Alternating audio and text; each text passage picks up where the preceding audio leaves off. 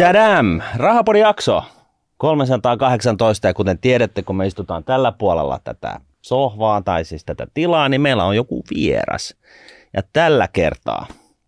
Kyllä, tällä kertaa kiihdytään vaalipodi-episodeissa raskaamman kautta isommalle vaihteelle. Mulla on mm. saatu tänne studioon perussuomalaisten puheenjohtaja Riikka Purra. Tervetuloa. Paljon kiitoksia kutsusta tosi kiva saada sut tänne. Sun edeltäjä halla kävi täällä ja selittämättömistä syistä niin, niin on, on meidän ehkä katsotuin jakso ever. Niin, räjäytti, tos... räjäytti YouTuben algoritmi. Joo, pari miljoonaa lähestulkoon katso, katselua, kuuntelua tähän mennessä on tullut kasaan, että tota, se on ollut meille oikein hyvä, hyvä vieras. Ollaan saatu paljon, paljon kuuntelijoita sitäkin kautta. Mutta Vaalipodi eli vaalit tulossa. Parin kuukauden päästä iso kongi kumahtaa ja siihen kohti työskentelette, niin kertoisitko vähän nyt aluksi itsestäsi ja vähän puolueesta, että ei se varmaan kaikille kuulijoille, katselijoille tuttu, että mikä on perussuomalaiset? Joo, tosiaan olen äh, 2021 elokuusta ollut tämän puolueen puheenjohtaja, mutta tosiasiassa on politiikassa melkoinen vasta-alkaja. Eli mä oon vasta 2016 ihan loppuvuonna tullut mukaan ja suoraan perussuomalaisiin töihin. Eli minut saatiin ylipuhuttua palkolliseksi tähän puolueeseen ja siitä sitten liityin myös jäseneksi ja osallistuin ensimmäisiin vaaleihin muutamaa kuukautta myöhemmin. Itseäni pyydettiin perussuomalaisiin aiemminkin muutamaan muuhunkin puolueeseen, mutta mä pitkitin sitä todella paljon vuosia välillä ihan siksi, että ajattelin keskittyä vielä akateemiseen elämään. Sitten tuli muita esteitä, mutta lopulta annoin periksi. Ja tuota, siis silloin kun mä oon tullut mukaan, niin esimerkiksi mun puheenjohtajakollegat tämänhetkiset, niistä moni on ollut jo ministeri ja puolueensa puheenjohtajistoon kuuluva. Joten tässä mielessä on vasta-alkaja. En pidä sitä lainkaan huonona, en osaa kaikkia kaikkia politiikan temppuja, mutta toisaalta puhun, puhun aika suoraan ja ää, saan paljon kiitosta siitä, että olen ymmärrettävä. Sellainen haasteen asetelma. Niin, näin. No perussuomalaiset ää, on kaikista muista puolueista linjallaan melko tavalla eroava. Toki meillä yhtäläisyyksiäkin on. Päivänselvää itselleni oli, että jos politiikkaan lähden, niin kyseinen puolue on oikea. En ollut silloin puolueen kanssa kaikista asioista samaa mieltä, enkä ole varma, olenko tänäkään päivänä, mutta olen sen puheenjohtaja. Näin. Tota, miten, miten yleensä sanotaan näin, että, että henkilön äh, luonteen tie, tietää siitä, että minkälaiset viholliset sillä on, mutta jos ei mene muotoilla sitä asiaa näin, vaan, vaan ehkä näin päin, että jos puhutaan perussuomalaisista, niin, niin tota, mitkä on niin kuin, perussuomalaisten niin kuin kilpa, pahimmat kilpailijat? vastakohta, äärilaita. Niin siis puolueissa vai, joo, vai niin kuin yleisesti? Joo, joo, joo mä olisin muuten sanonut, että joukkopsykoosit on meidän suurin, ää, laumasieluisuus on meidän suurin, suurin kilpailija, mutta tuota puolueista, niin, ää, niin kuin tiedetään, niin Suomi on jaettu vaalipiireihin ja meillä on iso maa, hyvin erilaisia alueita. Perussuomalaisten tärkein poliittinen kilpailija vaihtelee sen mukaan, mistä alueesta puhutaan. Ähm, juuri tällä hetkellä tuntuu taas siltä, että meille tulee aika paljon kokoomuksen kannattajia, kuten on aiempinakin vuosina tullut. Tässä on eräänlaista liikettä. Sitten keskustasta meillä on tullut paljon. Toisaalta me kilpaillaan myös sosiaalidemokraattien kanssa, esimerkiksi kaupunkilaisäänistä. Että se tosi paljon vaihtelee. Sitten toisaalta, jos katsoo nyt tätä äh, kiihtynyttä vaaliasetelmaa, niin niin, niin olen myös sitä mieltä, että meidän kilpailijoita on esimerkiksi vääristelevä media. Okei. Okay. Mm. Mutta onko tota, tämmöinen perusduunari jostain Itä-Helsingistä vai Ituhippi Kalliosta? Onko se perussuomalaisten perusäänestäjä? Tai, tai liitoraita Aleksanterin kadolta? Niin, tota, totta kai meillä on hirveästi ää, työväen- ja duunarikannatusta. Me ollaan siinä ylivoimaisesti ykköspuolue, oltu jo pitkään, siis aikoja sitten menty sosiaalidemokraattien ohi. Meidän työväen kannattajat on sellaisia ää, omillaan toimeen tulevia, aamulla lähtee töihin, iltapäivällä tulee, käy töissä, hoitaa perheensä, maksaa laskuja. Tällä hetkellä näyttää aika huonolta siellä kukkarossa ja niin edelleen. Me ollaan edelleen melkoinen äijäpuolue, niin kuin tiedetään, eli valtavan paljon korkeampi mies- kuin naiskannatus. Sitten toisaalta kyllä, meillä on erittäin korkeasti koulutettuja, hyvätuloisia ihmisiä.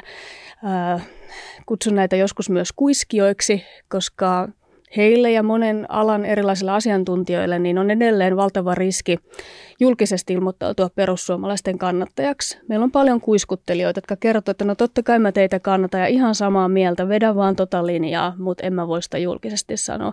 Ja kyllähän se nyt vaale, vaalituloksista näkyy, että äh, meillä on yli puoli miljoonaa kannattajaa, ei, ei ne ei ne kaikki ole johonkin yhteen segmenttiin kuuluvia, vaan me ollaan suosittuja paitsi koko maassa niin hyvin erilaisissa väestöryhmissä.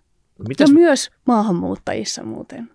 Mites hmm. vielä sitä, sitä vastinparista tai tästä toisesta laidasta täällä puoluekentässä, kun on niin kuin liberaali, konservatiivi, vasen, tota, vasemmisto-oikeisto, niin joskus on ehkä ollut vaikea saada teitä tälle samalle kartalle, mutta jos pitäisi yksi puolue valita, niin kuka olisi eniten äärilaitaa teidän kanssa, että, mm. että näiden arvojen ja pyrkimysten suhteen niin ihan toisen suuntaan menossa? Niin siis vasemmisto-oikeisto sektorille sinne meitä tosiaan ei kovin hyvin saa. Että se ei ole käypä meidän asetteluun. Toki äh, talouspolitiikalta ollaan varmasti oikealla. Toisaalta kokoomus haukkuu meitä vasemmistopuolueeksi ja vasemmistopuolueet oikeistopuolueeksi. Eli todellisuus on jossakin todennäköisesti siellä välissä. Mutta totta kai poliittisella kartalla meidän vastinpari hirvittävän monissa asioissa on nimenomaan vihreät ja toisaalta vasemmistoliitto. Että kyllä ne löytyy punavihreästä ääripäästä. Toisaalta esimerkiksi Demarien äh, ihan viime päivien viikkojen ulostulot jotka on mennyt taas mielestäni tosi semmoiseen äärivasemmistolaiseen nurkkaan, niin kyllä sekin aika, aika kaukana meistä on. Minkälaisia ulostuloja ne on? no tässä tilanteessa, kun kuvittelin jo, että kaikki puolueet on ymmärtänyt esimerkiksi julkisen talouden valtavat ongelmat, jotka tulee edellyttämään menoleikkauksia ensi kaudella. Ja toisaalta tiedetään paljonko tässä maassa maksetaan veroja, kokonaisveroasta, bruttoveroaste ylipäätänsä, puhumattakaan tämänhetkinen ää, inflaatiokehitys, se, työ ei kannata, meillä on valtavia näivettymisen ja kannustamattomuuden ongelmia tässä maassa, niin ei sinne kyllä uusia veroja, progression jyrkentämistä ja niin edelleen, niin pitäisi ehdottaa, kuten demarit nyt on tehnyt. Mm. Ja nyt sitten vielä tällainen introkysymyksenä, niin, niin tota, mikä on niin kuin tärkein kantava ajatus perussuomalaisista, jos niin kuin pitäisi jollain tavalla niin kuin määrittää? yhteen bullettiin vai? Niin, yhteen tällaiseen. Äh, siis riippuu, jos on niin kuin slogan-tyyppinen, niin totta kai se on sitten jotakin, että suomalaisen puolella Suomen etua ja suomalaisuutta korostaen ja puolustaen. Meillä on meidän omat profiiliteemamme, ne on meille todella tärkeitä, mutta ne on myös sellaisia, missä me erotaan aika paljon muista. Esimerkiksi maallemme haitallinen maahanmuutto. Ei kaikenlainen maahanmuutto, vaan sellainen, mistä on yhteiskunnallisia ongelmia, julkisen talouden ongelmia tai jotain muuta. Toisaalta esimerkiksi tämänhetkinen energia- ja ilmastopolitiikka, sillä me, siinä meillä on aikamoilla, aikamoinen ö, oma kantamme moneen muuhun liittyen. Emme ole ilmastopolitiikka vihamielisiä, mutta muistutamme, että tätä politiikkaa pitäisi tehdä suhteessa muihin maihin, kilpailukyky säilyttäen, ostovoima säilyttäen, ylipäätänsä niin, että se olisi taloudellisesti ja teknologisesti järkevää. Meillä on kaikkiin politiikan oleellisiin asiakysymyksiin linjat, mutta Aika paljon tietenkin muut agendan asettajat, kuten media, määrää sen, että mistä milloinkin puhutaan. Tällä hetkellä puhutaan tosi paljon maahanmuutosta ja se kyllä sopii meille, vaikkakin se on myös toisaalta aikamoista tuulimyllyä vastaan taistelua, etenkin silloin kun meidän argumentit ja linjat halutaan vääristellä, niin me joudutaan reagoimaan niihin. No tartutaan tuohon nyt sitten, tota, mikä on haitta maahanmuutto? Niin itse en käytä sanaa haittamaahanmuutto, vaan puhun haitallisesta maahanmuutosta ja niin, täsmennän joo. sen. Eli jos nyt mietitään sitä julkista taloutta, niin totta kai se on sellainen maahanmuutto, joka aiheuttaa veronmaksajille lisärasitetta, joka ei korjaa julkisen talouden ongelmia, joka ei ole äh, veronmaksaja kannalta hyödyllistä, viivan alle ei jää positiivista. Äh, toisaalta haitallista maahanmuuttoa on totta kai sellainen, joka aiheuttaa yhteiskunnallisia ongelmia, turvallisuusongelmia, segregoitumista, ää, tietynlaista polarisoitumista, joka ei integroidu yhteiskuntaan. Mä luulen, että toi meidän länsinaapuri Ruotsi on tästä aika hyvä esimerkki. Ää, Ruotsi ei tosiaan ole kosauttanut tilannettaan, ää, luottamusyhteiskuntaa, turvallisuuttaan pelkästään humanitaarisella maahanmuutolla, vaan kyllä se on samalla vetänyt saatavuusharkinnan pois ja uskomattomalla tavalla halunnut ottaa vastaan matalapalkkasektoreille työperäistä maahanmuuttoa. Se on tämä kokonaisuus, mistä on seurannut se, mikä Ruotsin tilanne tällä hetkellä on. Ja meidän mielestä se ei ole valoisa, mahtava, upea tulevaisuus, että meidän pitää tavoitella. Perussuomalaisille näillä asioilla on totta kai hinta. Me puhumme julkista taloudesta, verorasitteesta, työllisyysasteesta ja niin edelleen, mutta näillä asioilla on myös arvo. Ja se, että Suomi pysyy tunnistettavana, turvallisena maana, jossa me voidaan luottaa toisiimme, niin se on myös arvo. Okei, eli tota, kun puhut tunnistettavista, tunnistettavasta Suomesta, niin nyt, nyt tota, no, mitä sä sillä tarkoitat? Tai mitä teet sillä tarkoitatte? Niin, äh, esimerkiksi sen, että me voimme luottaa siihen, että, että täällä on riittävän turvallista. Meillä esimerkiksi hyvinvointijärjestelmä äh, toimii riittävän hyvin niin, että meillä koululaitokset koululaitos toimii, meillä olisi edelleenkin hyviä kouluja, ihmisten ei tarvitsisi valikoida, mille asuinalueelle he menevät, mihin kouluun he laittavat lapsensa, meidän hyvinvoinnin rahoitusta, joka tällä hetkelläkin tiedetään, että sotessa on melkoista kriisiä, koululaitoksessa on melkoisia ongelmia, niin niitä ymmärrettäisiin käyttää ihan tavallisten suomalaisten eteen. Valitettavasti kun me katsotaan esimerkiksi kuinka paljon ulkomaalaisväestö saa tulonsiirtoja keskimäärin, ää, kuormittaa erilaisia sektoreita niin sotessa kuin lastensuojelussa, sosiaalipalveluissa ja niin edelleen, niin tämä data on ihan selvää, että me, me ei keksitä näitä asioita päästämme, vaan meillä on kaikkea yleensä rekisteriaineistot, viralliset tilastot, joihin me viitataan, mm. puhutaan näistä kustannuksista. Sen sijaan tätä keskustelua julkisuudessa ja muiden puolueiden toimesta käydään enemmän erilaisten toiveiden, täysin utopististen väitteiden perusteella ja sitten me yritetään reagoida niin, että kunhan me vaan houkutellaan maahanmuuttoa, se korjaa meidän ongelmat. Näin se olisi, mikäli me saisimme sellaista maahanmuuttoa, josta viivan alle jää positiivista. Mutta kun, jos katsotaan oleskelulupatilastoja, jos katsotaan tulonjakotilastoja, jos katsotaan tulon siirtotilastoja, niin tämä ei toteudu. Mä haluaisin ennemminkin keskustella siitä, että jos me ollaan samaa mieltä siitä, että korkeakouluttuja ja osaajia oikeasti lisäarvoa tuovia ulkomaalaisia halutaan maahan – mulle tämä on siis erittäin hyvä, niin sen eteen pitäisi myös tehdä sit poliittisesti jotakin. Tämä pelkkä puhe ei auta. Ollaanko me valmiita tarkastelemaan meidän ää, verotusta esimerkiksi niin, että se houkuttelisi tänne sellaisia ihmisiä. Mutta sen sijaan se tosiasia, että meidän sosiaaliturvajärjestelmä, hyvinvointijärjestelmä houkuttelee tänne ylipäätänsä sitä siirtolaisuutta, joka aina pyrkii korkeamman elintason maihin, niin siihen ei kannattaisi ladata sit näitä väitteitä siitä, miten hyödyllistä se on. Jos mä nyt yhden esimerkin vielä nostan siitä, että miten kaikki ää, tähän heitetyt väitteet tuntuu menevän sukkana läpi. Teknologiateollisuuden pomo ilmoitti tuossa ennen joulua, että kunhan vaan lisätään että maahanmuuttoa tämän ja tämän verran, niin me saadaan miljardin lisää verotuloja vuodessa. Kaikki mediat uutisoi tämän. Mä oon lukuisille toimittajille näyttänyt mustaa valkoisella laskelmia, että väite ei pidä lainkaan paikkaansa. Se ei voi pitää paikkaansa. Se, että me saataisiin tällä maahanmuuttajaväestöllä, jota me vastaanotetaan, miljardi uusia verotuloja, niin edellyttäisi sitä, että maahanmuuttajaväestö maksaisi palkastaan veroa käytännössä 100 prosenttia, eikä käyttäisi ollenkaan julkisia palveluita. Tämä nähdään tulojakotilastoista, kun Suomessa asuvan ulkomaalaisväestön keskimääräiset tuotannontekijätulot on noin 25 000 vuodessa.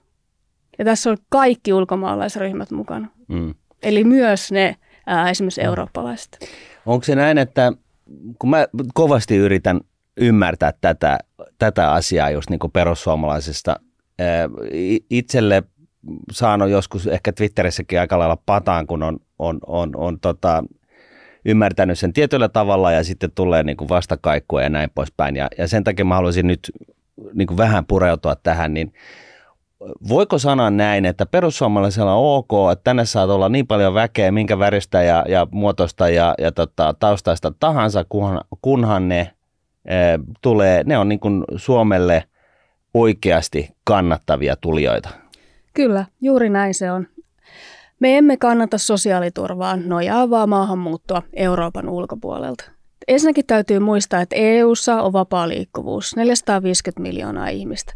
Mutta silloin kun ö, nämä huutavat päät huutaa maahanmuuttoa, niin se ei tarkoita koskaan EUn sisäistä, vaan aina EUn ulkopuolista. Ja sieltäkin tervetuloa ää, nimenomaan maahanmuuttajat, jotka hyödyttävät tätä yhteiskuntaa, integroituvat tänne ja niin edelleen. Tekevät työtä, josta saatavalla palkalla tulee toimeen. Mutta sen sijaan me ei voida kannattaa sosiaaliturvaan nojaavaa maahanmuuttoa EUn ulkopuolelta. Ää, tässä mutta eikö tämä kysymys... jonkunnäköinen no-braineri? Et, et tavallaan... Ajattele, se on nimenomaan no-brainer, mutta miten se näkyy menevän läpi? Ja tässä nyt sitten se kysymys, että miksi kun olette ollut tällaisen niin kuin vastakkaisasettelun kohteena aina, hmm. niin mistä se johtuu? Koska siis periaatteessa, jos otetaan ihan pragmaattinen lähestymistulokulma, niin, niin sehän on selvää, että tota, et, et jos firma hakee ty- työntekijöitä, hmm. niin siinähän on niin kuin haastatteluja, katsotaan CV ja osaamiset ja sitten siitä, niistä hakijoista valitaan se paras, koska siihen tiettyyn hommaan. Ja, ja, tota, ja, ja tietyllä tapaa, niin, niin jos miettii jonkun maan taloutta ja sen parasta, niin eikö se ole vähän niin kuin sama juttu? Onko mä nyt tosi, tosi liukkaalla jällä? E, niin sehän täytyy olla hyvä tekijä, että jos, sille, jos se tulee ulkomailta ja sille maksetaan ja sille ei välttämättä kielitaitoa niin kuin suomalaisilla hakijoilla ja niin, siinä, siinä on korkeat kriteerit hänelle, niin, että hän niin, oikeasti on jonkinnäköinen erityisosaaja, eikö näin? Ei, ei mutta siis eikö sen pitäisi olla näin? Et otetaan jengiä tänne, joka on meille kannattavaa ja joka auttaa meidän niin kuin, verotuloja, verotulokertymää ja, ja tota, yritysten vointia ja suorien investointien toteutumista, kun on tekijöitä ja, ja kaikkea tällaista tasan tarkkaan niin kuin taas ihan väriin, uskontoon, ihan mihin tahansa katsomatta, kunhan ne tulee tänne ja niin kuin kantaa sen oman kortensa kekoon, niin kuin suomalaiset. Miten tästä voidaan huolehtia, että näin tapahtuisi? Niin, sitä mä juuri sanoin, että kun Suomi ei vastaanota tällaista maahanmuuttoa riittävissä määrin. Jos katsotaan tilastoja, niin erityisasiantuntijat, joiden palkka siis on sen yli kolme tonnia, niin, niin niiden määrä, sinne ei ole juurikaan vaihtelua. Toki se on hieman kasvanut, korona-aikaan se tippuu alemmaksi, mutta ei juurikaan kasvua. Mutta sen sijaan ää, muunlainen maahanmuutto, eli sinne matalille palkkatasoille. Suomessa siis vaaditaan 700 euroa kuussa, että pääsee käytännössä sosiaaliturvan piiriin muutaman kuukauden työskentelyn jälkeen. Niin, niin siellä on merkittävää nousua. Meillä on nämä ihan väärinpäin. Ja tässäkin Suomi eroaa muista. Että tota, Ruotsi on tehnyt tämän virheen, mutta siellähän oikeistohallitus tällä hetkellä peruuttaa siitä. Siellä on esitetty tuloraja, jonka perusut on esittänyt Suomessa jo useampi vuosi sitten, mutta täällä se on radikaalia, mutta se on käytössä Tanskassa ja Ruotsin oikeistohallitus aikoo ottaa sen käyttöön. Mulla, mulla on tutkittu täällä teidän näitä ohjelmia. Siellä mm. oli tämmöinen suomalaisen medianipalkka, semmoinen reilu kolme tonnia, kolme tonnia 200 tai jotain siinä. Mm. Pitäisi olla se mm. raja, että jos tämän palkattavan henkilön bruttotulot olisi yli sen, hän mm. voi tulla tänne. Mm. Mutta sehän tarkoittaisi, että ei tässä kehä kolmessa ulkopuolella palkattaisi ketään. Eihän tämä niin kuin tuolla Lande-Suomessa kukaan tienaa tämmöisiä summia. Niin, niin tota, eihän tänne tulisi sitten ketään muuta kuin tänne pääkaupunkiseudulle. Niin, jos katsotaan, ketä tänne nyt tulee, niin esimerkiksi ammattiryhmä, jossa on eniten ylivoimasta tulijoita on siivoojat ja, ja kodinhoitajat. Ei todellakaan mitään siivoja ja kodinhoitajia vastaan. Mutta kun ongelma on se, että kun meillä ei täällä tämä työ kannusta näillä he, heikoilla palkoilla, niin äh, ulkomaalaiset riippumatta lähtömaasta on kohtaa ne ihan samat kannustinongelmat sen jälkeen, kun he ovat vakiinnuttaneet oleskelunsa maassa. Ja sekin nähdään. Se nähdään työllisyystilastoista. Tietyistä lähtömaista tulevat, heidän työllisyytensä laskee varsin nopeasti kantaväestön alle, koska sen jälkeen, kun sä oot saanut oleskeluluvan, sä oot saanut oikeuden jäädä tähän maahan – päässyt tämän järjestelmän piiriin, niin ei sulla ole motivaatiota tehdä siivoustyötä, jos et sä siitä saatavalla palkalla kuitenkaan elä tai sosiaaliturvalla saa paremmin. Et mikäli me ei ole valmiita korjaamaan näitä meidän järjestelmän ongelmia, niin minkälainen maahanmuutto no, ei auta. Suomi tässä näitä tulijoita, että sieltä on innokas siivoja tulossa tänne, mm mutta pitäisikö Suomen kertoa oikeasti, että sorry, että sun motivaatio menee paris kuukaudessa, kun sä et elä tällä, että tota, kansisko vielä miettiä, oot sä edes tulossa tänne? No meidän niin, siis kysyä samaa. Niin, et, et, sillä tavalla, että minkä takia me otetaan tänne porukkaa ja sitten se ihmetellään, että tota, ne on sitten pulassa täällä. Eikö, eikö tämä kerrota etukäteen heille? Niin siis täytyy miettiä, että ketkä on pulassa. Totta kai äh, siis siirtolaisuus maailman globaalilla tasolla, sehän koko ajan tulee köyhistä maista äh, rikkaisiin maihin. Se suunta on selvä, mutta jos me uskotellaan itsellemme, että siinä, että kehittyvistä maista äh, tulee kouluttamatonta ja hyvin vähän koulutettua ihmistä tänne tekemään sellaisia töitä, jotka meille ei kelpaa, eli joihin meillä mm. ei ole kannustimia, niin mun mielestä tämä on kyllä todella rasistinen lähtökohta. Meillä on syntymässä etnisesti määräytyneet työmarkkinat ihan niin kuin on Ruotsissakin. Ei tämä ole meidän ainakaan ää, visio sellaista Suomesta, joka me halutaan. Eli Ruotsi Et siirtyi se... kastiluokkaan jo aikaisemmin tässä, että, mm. että he otti tätä periaatteessa tätä alemman tason duunariporukkaa sinne ulkomaalta mm. verkot töttörölle ja nyt se nyt se on niin kuin... Nyt ollaan ongelmissa, mm. kyllä. Ja siis tämä just mitä kokoomukselle, kokoomukselle usein sanon ja Petteri Orpolle, että ottakaa vähän mallia tästä moderaattien ja oman sisarpuolueen linjauksista, että kun se, se linja kävisi meillekin. Mm. Että siis siellä esitetään... Mikä linja se on? No se on, peruutetaan, no paitsi tiukka linja humanitaariseen maahanmuuttoon tulossa, totta kai tämä ruotsidemokraattien ää, hyvin pitkälle sanoittama linja sieltä oppositiosta. Siellä on tämä erikoinen hallituskuvio. Humanitaariseen maahanmuuttoon on tiukka linja, mutta sen lisäksi ää, nämä työperäisesti tehdyt virheet, niitä halutaan korjata. Ruotsi on Euroopassa toinen niistä maista Portugalin ohella, jotka on purkanut saatavuusharkinnan. Se on koettu virheeksi, siis käytännössä kaikki puolueet oikealta vasemmalle. Mikä on saatavuusharkinta? Saatavuusharkinta on se juuri, että matala palkkasektoreille saapuvilla ei ole minkäänlaista kontrollia, vaan he pääsevät vapaasti esimerkiksi sinne siivousalalle. Mm. Ja siis Suomessakin tämä on vaikka hallitus väittää, että se on vielä, vielä olemassa, niin se on käytännössä purettu. Esimerkiksi Uudellamaalla ei ole juuri sellaisia ammattiryhmiä, joissa sitä käytettäisiin, vaan tänne ää, nimenomaan näille aloille, joihin koko ajan tullaankin, niin on täysin vapaa pääsy. Et siinä ei ole mitään ongelmaa. Ja siis tämä matalalle, matalalle palkkatasolle tuleminen on siis käytännössä ainoa työperäisen maahanmuuton sektori, jota siis tällä tavalla ennakkokontrolloidaan. Eli siis jos olet erityisasiantuntija, niin edes, edes sen hakemuksen käsittely ei enää kestä kauaa. Eli monesti tästä menee hirvittävän paljon virheellistä tietoa. Uskotellaan, että Suomeen on ihan järjettömän vaikea päästä. Ei se pidä paikkaansa. Toisaalta äh, mä olen tavannut hienoja startup-yrityksiä, jotka kertoo nimenomaan niistä konkreettista ongelmista, joita on. Et esimerkiksi työlupa järjestyisi helposti, ihminen pääsisi maahan, mutta sitten on jotakin byrokraattisia ongelmia, jotka sitten haittaa tätä kuitenkin tämän toteutumista. Mm. Totta kai semmoisiin pitää puuttua. Ni- ja niihin voidaan puuttua, no. mutta sen sijaan että ei saisi sekoittaa siihen, että meille saavutaan matalan palkan sektoreille ja nimenomaan tämän maan huono-osaisten määrä kasvaa. Niin kuin kaikissa muissakin massasiirtolaisuuden maissa. Ei me päästä sitä mihinkään. Minkälainen koululaitos, minkälainen kotouttamisjärjestelmä, niin ei tule selviämään siitä. All right, all right. Tämä ei varmaan selvi kuitenkaan tämä ongelma tässä yhdessä rahapodin mutta koska tämä on rahapodi, mm siirrytäänkö tästä tähän niin kuin talousaiheeseen? Mä luulen, että me vielä sivutaan tätä, mm. tätäkin aihetta tässä, tässä käsittelyssä, mutta tota... Joo, itse asiassa mä olisin vielä, kun me, me vielä tiristänyt jotain Vielä tiristänyt jotain, kun me ollaan tässä aiheessa, ei tarvitse niin kuin välttämättä tehdä täys, täyspaluuta tähän, mutta tota, vielä niin kun sä puhuit siitä, että Suomi näyttää Suome, Suomal, Suomelta, niin, niin tota, siinä on vähän sellainen niin kuin etninen vivahde, mm. tai sellaisen voi saada, sellaisen mielikuvan, että tota, että se, se liittyy siis tällaiseen, tällaiseen asiaan muuhunkin kuin siihen, että koulu, koulussa hommat sujuu ja kadulla voi kävellä ilman, että tulee pataan ja, ja näin poispäin, niin, niin tota, onko siinä sellaista? Ei laisinkaan. Mulla ei ole kyllä minkäänlaista tarvetta tehdä äh, minkäänlaista etnistä valikointia. Et nyt puhuttiin taloudesta Eikä. ja siitä, että mistä on kyse. Mä mielelläni käytän semmoista esimerkkiä. Asun Kirkkonummella Sunsberg-nimisessä kylässä tuossa Kehä Kolmosen sisäpuolella. Me oltiin pitkään Kirkkonummen monikulttuurisin asuinalue. Sattumoisin me ollaan myös aika hyvinvoiva, sanoisinko suoranainen lintukoto. Sunsperissa asuu saksalaisia, yhdysvaltalaisia, japanilaisia, venäläisiä, virolaisia, ranskalaisia, hollantilaisia, kiinalaisia ja niin edelleen. Työssä käyvää keskiluokkaa, joka maksaa veronsa ja laittaa lapsensa hyvään kouluun. Ja me oltiin monikulttuurisin alue.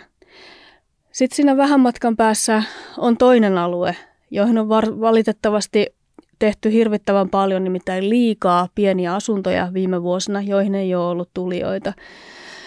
Mutta niihin on saatu sitten asutettua ää, tietyistä maista saapuvaa maahanmuuttajaväestöä. Nyt en puhu ukrainalaista, joita me kaikki haluamme tietenkin auttaa, vaan hyvin muunlaista maahanmuuttoa. No, tämä alue on nyt mennyt jo monikulttuurisuusprosentissaan Sunsperin edelle, mutta tämä oikeastaan kertoo siitä, että ennen vanhaan tätä toista kutsuttiin kansainvälisyydeksi.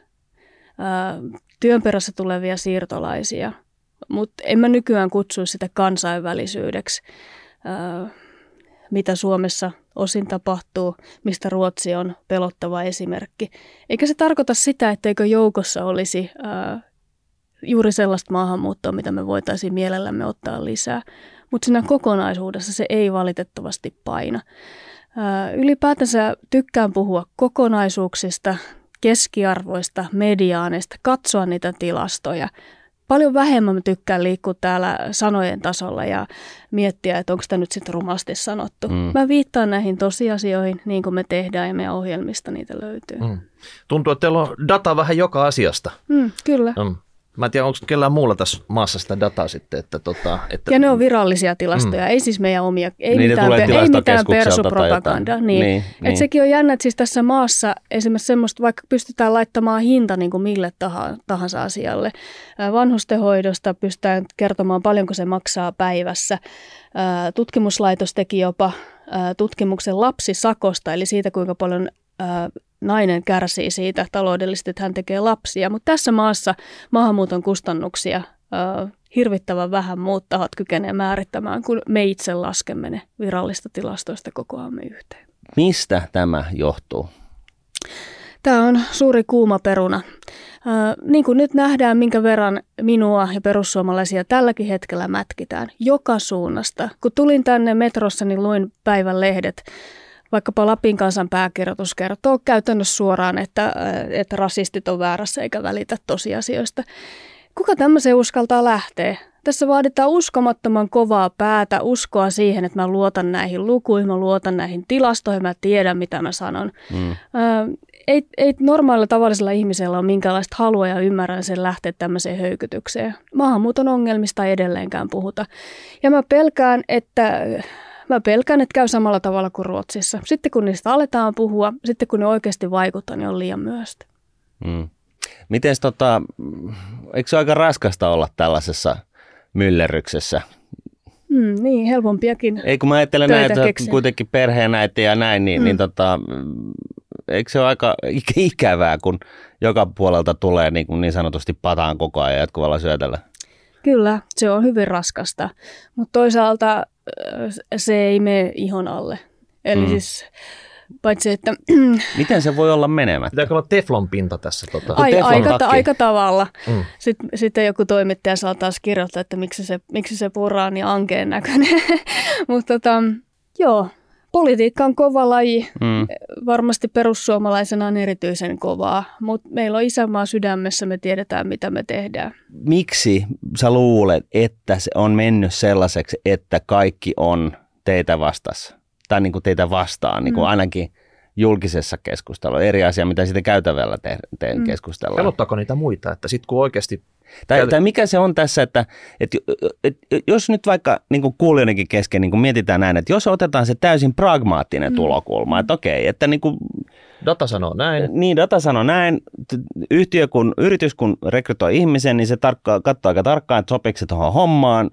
Ö, talous, kuten Suomi, haluaa uusia tekijöitä tänne näin, koska muutenhan me ei saada suoria investointeja, kun täällä ei ole tekijöitä ja syntyvyys laskee ja näin poispäin. Niin, niin tota, mikä tässä on niin ongelma, että – että tota, otetaan tänne sellaisia kannattavia tyyppejä. Mm. Et, e, eikö se ole ihan niin, kuin, niin, niin sanotusti no-brainer? Mm.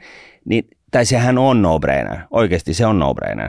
Mistä se johtuu, että että tota, tämä on jotenkin sellainen niin kuin kielletty toteamus? Miksi ei näin voisi saa sanoa? Niin, tätä sun pitää kysyä niiltä muilta puolueilta. Et yleensä politiikassa semmoista aiheet, jotka esimerkiksi oikeisto ja vasemmisto, joita ne molemmat kannattaa ja lyö niissä kättä päälle, niin ne on kaikista vaarallisimpia. Siis se, että oikeistossa kannatetaan halpamaahanmuuttoa ja sitä tehdään vasemmistossa, ne tekee sitä eri syistä. Eri poliittista ja taloudellista syistä, mutta molemmat on suurin piirtein samaa mieltä. Toki silloin, kun käytävillä puhutaan tai kulisseissa, niin aika monet poliitikot puolueesta riippumatta ymmärtää näitä ongelmia. Mutta se, miksei sitä sitten julkisuudessa voida ää, puhua, niin sitä tosiaan pitää kysyä niiltä. Siihen on helpompi vastata se, että me ollaan impivaaralaisia, me ollaan rasisteja, me ollaan ihmisvihaajia tai jotain muuta. Onko se, Et, onko se helpompi ottaa joku yksilmäinen rosvo tuolta ulkomaalta Suomeen kuin joku kovaa työtä tekevä perheenisä? Kyllä mä sanoisin näin. Äh, jatkuvasti kuulee esimerkiksi sellaista suomalaista, jotka on muuttanut ulkomaille duuniin.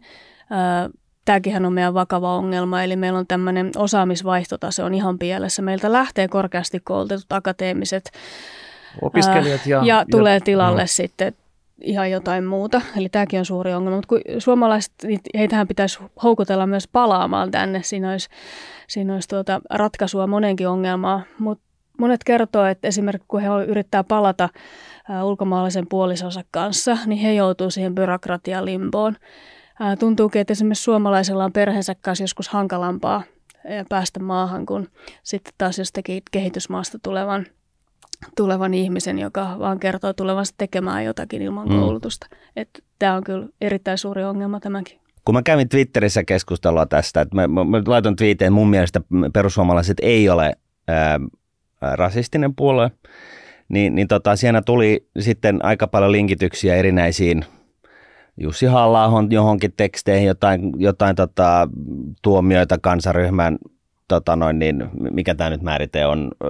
Vastaan kiihottamiseen. Vastaan kiihottamiseen ja, ja tota, on puhuttu, joku on san, puhuttu niin kuin ihmissaastan sanan käytöstä ja, ja, ja tällaisesta, niin, niin tota, onko se, niin onko se niin, että voisiko se olla niin, että tämä mielikuva mitä, ja se syy, miksi perussuomalaiset on niin kuin tavallaan tikunnokassa kaikkialle, niin on se, että siellä niin kuin riveissä tulee tällaisia ulostuloja, jotka on niin kuin aika kuitenkin karseita.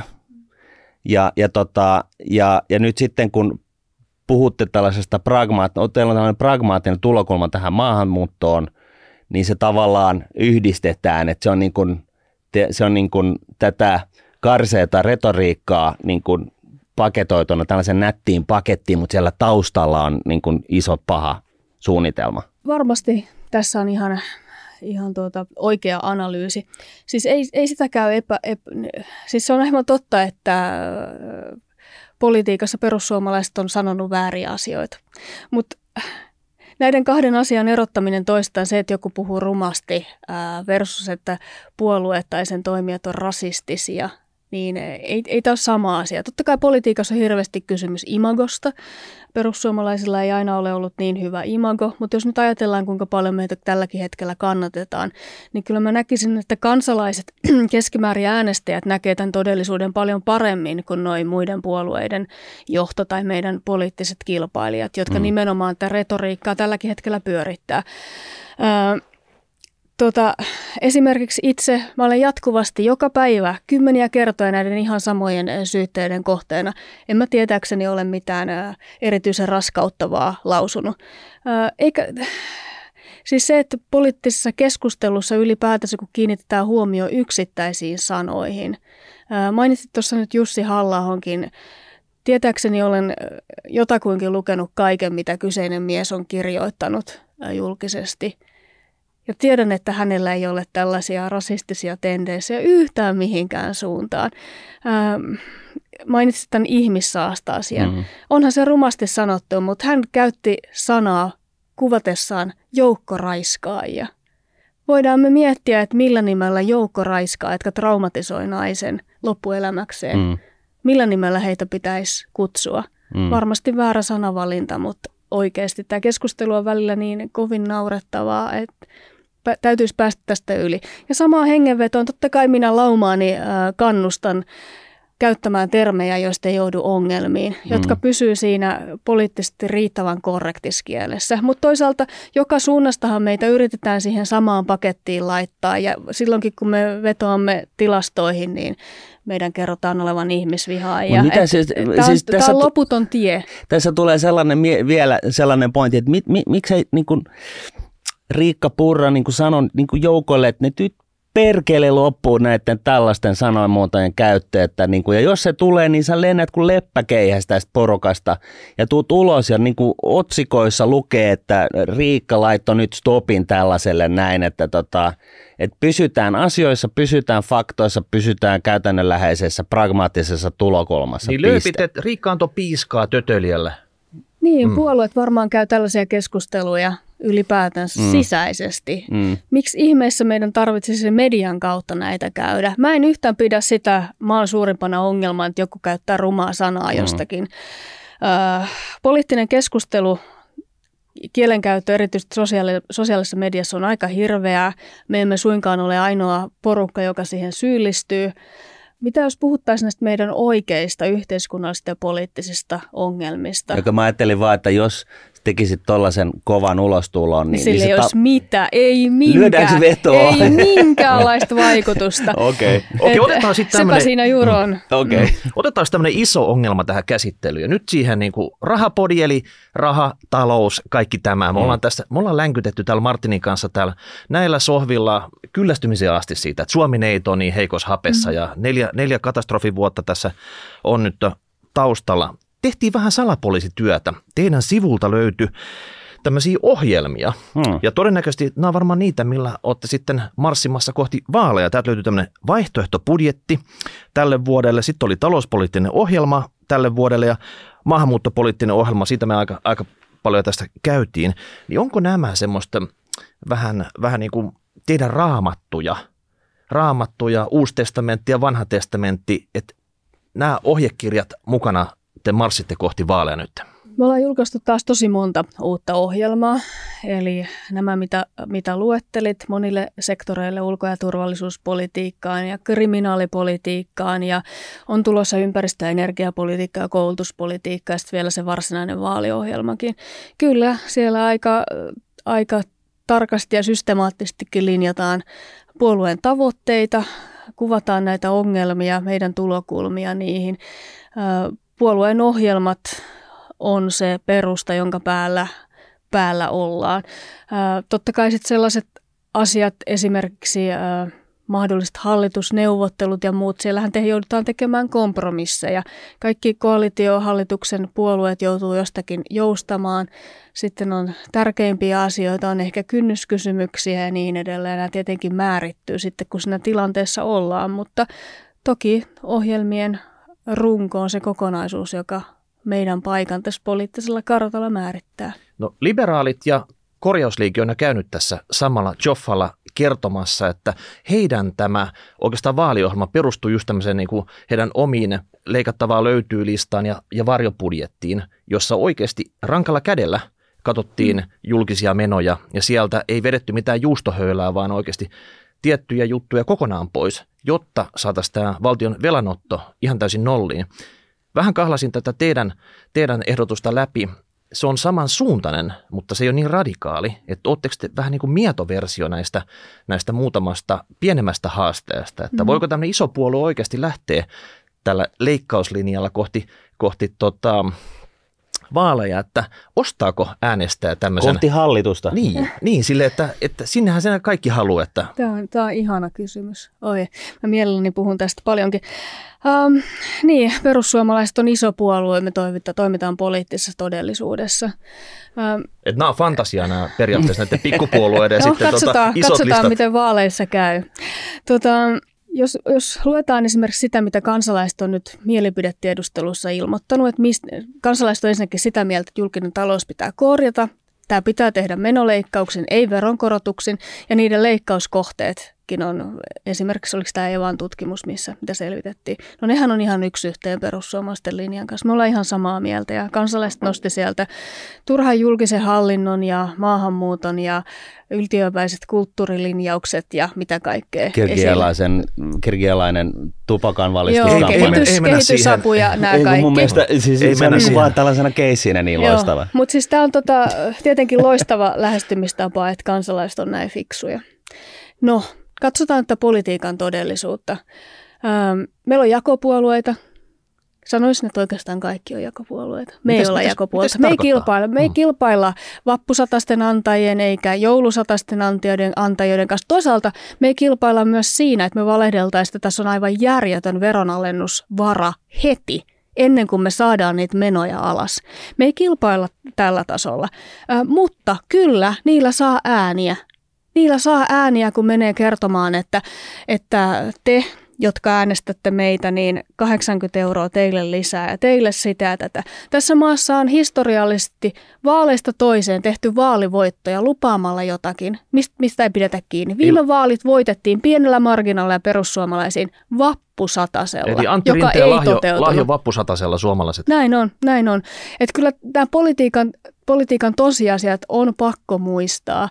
Ja siis itse kipuilen kyllä tämän asian kanssa hyvinkin paljon, muun muassa kuvasin, että on aikamoinen vasta-alkaja, niin, niin myönnän, että monesti ajattelen, että olisin valmis ottamaan paljon radikaalimpaa kantaa erilaisissa asioissa. Sitten joku kokeneempi perussuomalainen saattaa mulle kuiskata, että, mm. että mietitäänpäs nyt niitä ääniä. Mm. Et ehkä liberaalipuolue ja korjausliikekin, joilla on tosi hyviä ajatuksia molemmilla, niin, niin, niin ehkä se politiikan todellisuus sitten vielä iskee kuitenkin naamalle.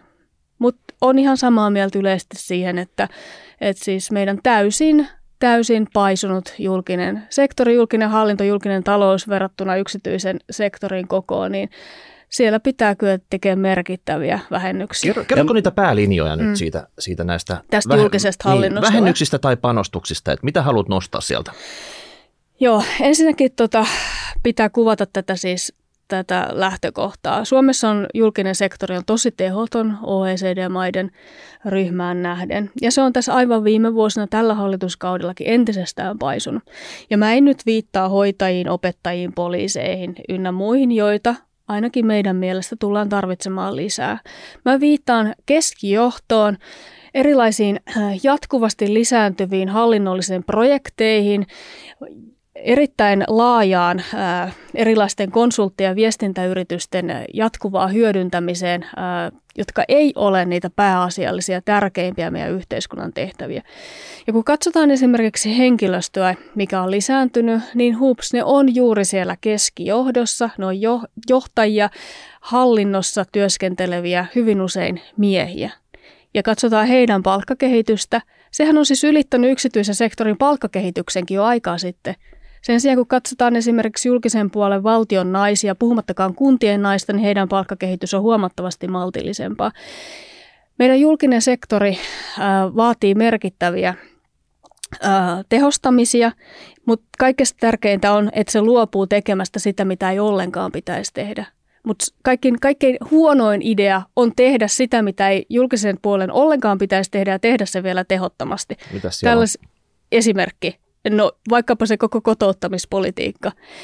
Samaan aikaan meillä on vaikka kolmas sektori, joka siis käytännössä toimii verorahoin. Mikä on kolmas sektori? Äh, siis järjestöt, äh, jotka saa rahoituksensa hyvin pitkälti myös verorahoista. Siellä on ihan hirvittävän tärkeitä tehtäviä, sellaisia, jotka pitäisi oikeasti olla julkisella puolella, vaikkapa vanhustenhuoltoon tai vammaisten, vammaisten hoitamiseen liittyen, mutta siellä on ihan hirvittävästi paljon muuta. Mut vanha... Ja kolmannella sektorilla työskentelee enemmän ihmisiä käytännössä verorahalla kuin valtiolla tällä hetkellä. Mutta sinähän vanhat puolet on miinottanut läänity- näin on, läänityksillä. Näin on. Onko, onko, onko, teillä, onko teillä ole, porukkaa siellä to, toiminnanjohtajina kaikkina muina? Ei ole. Sen takia meidän on huomattavasti helpompi kritisoida näitä asioita. Meillä ei ole siellä läänityksiä. Toisaalta esimerkiksi tuolta julkisen sektorin johdosta, niin en mä usko, että ne myöskään äänestää perussuomalaisia. Eli niin kuin mä tuossa alussa kuvasin, niin meidän kannattajat on semmoisia pääasiassa yksityisellä sektorilla tai sitten julkisella sektorilla suorittavissa töissä tärkeässä työssä olevia henkilöitä, jotka tulee palkallaan toimeen, sinnittelee ja niin edelleen. Esimerkiksi kokoomuksella, vaikka se niin kovasti nytkin on alkanut puhumaan julkisen sektorin pienentämisestä, niin silloin on kyllä tosi vaikea puuttua siihen, koska hirveän monet siellä äänestää kokoomusta.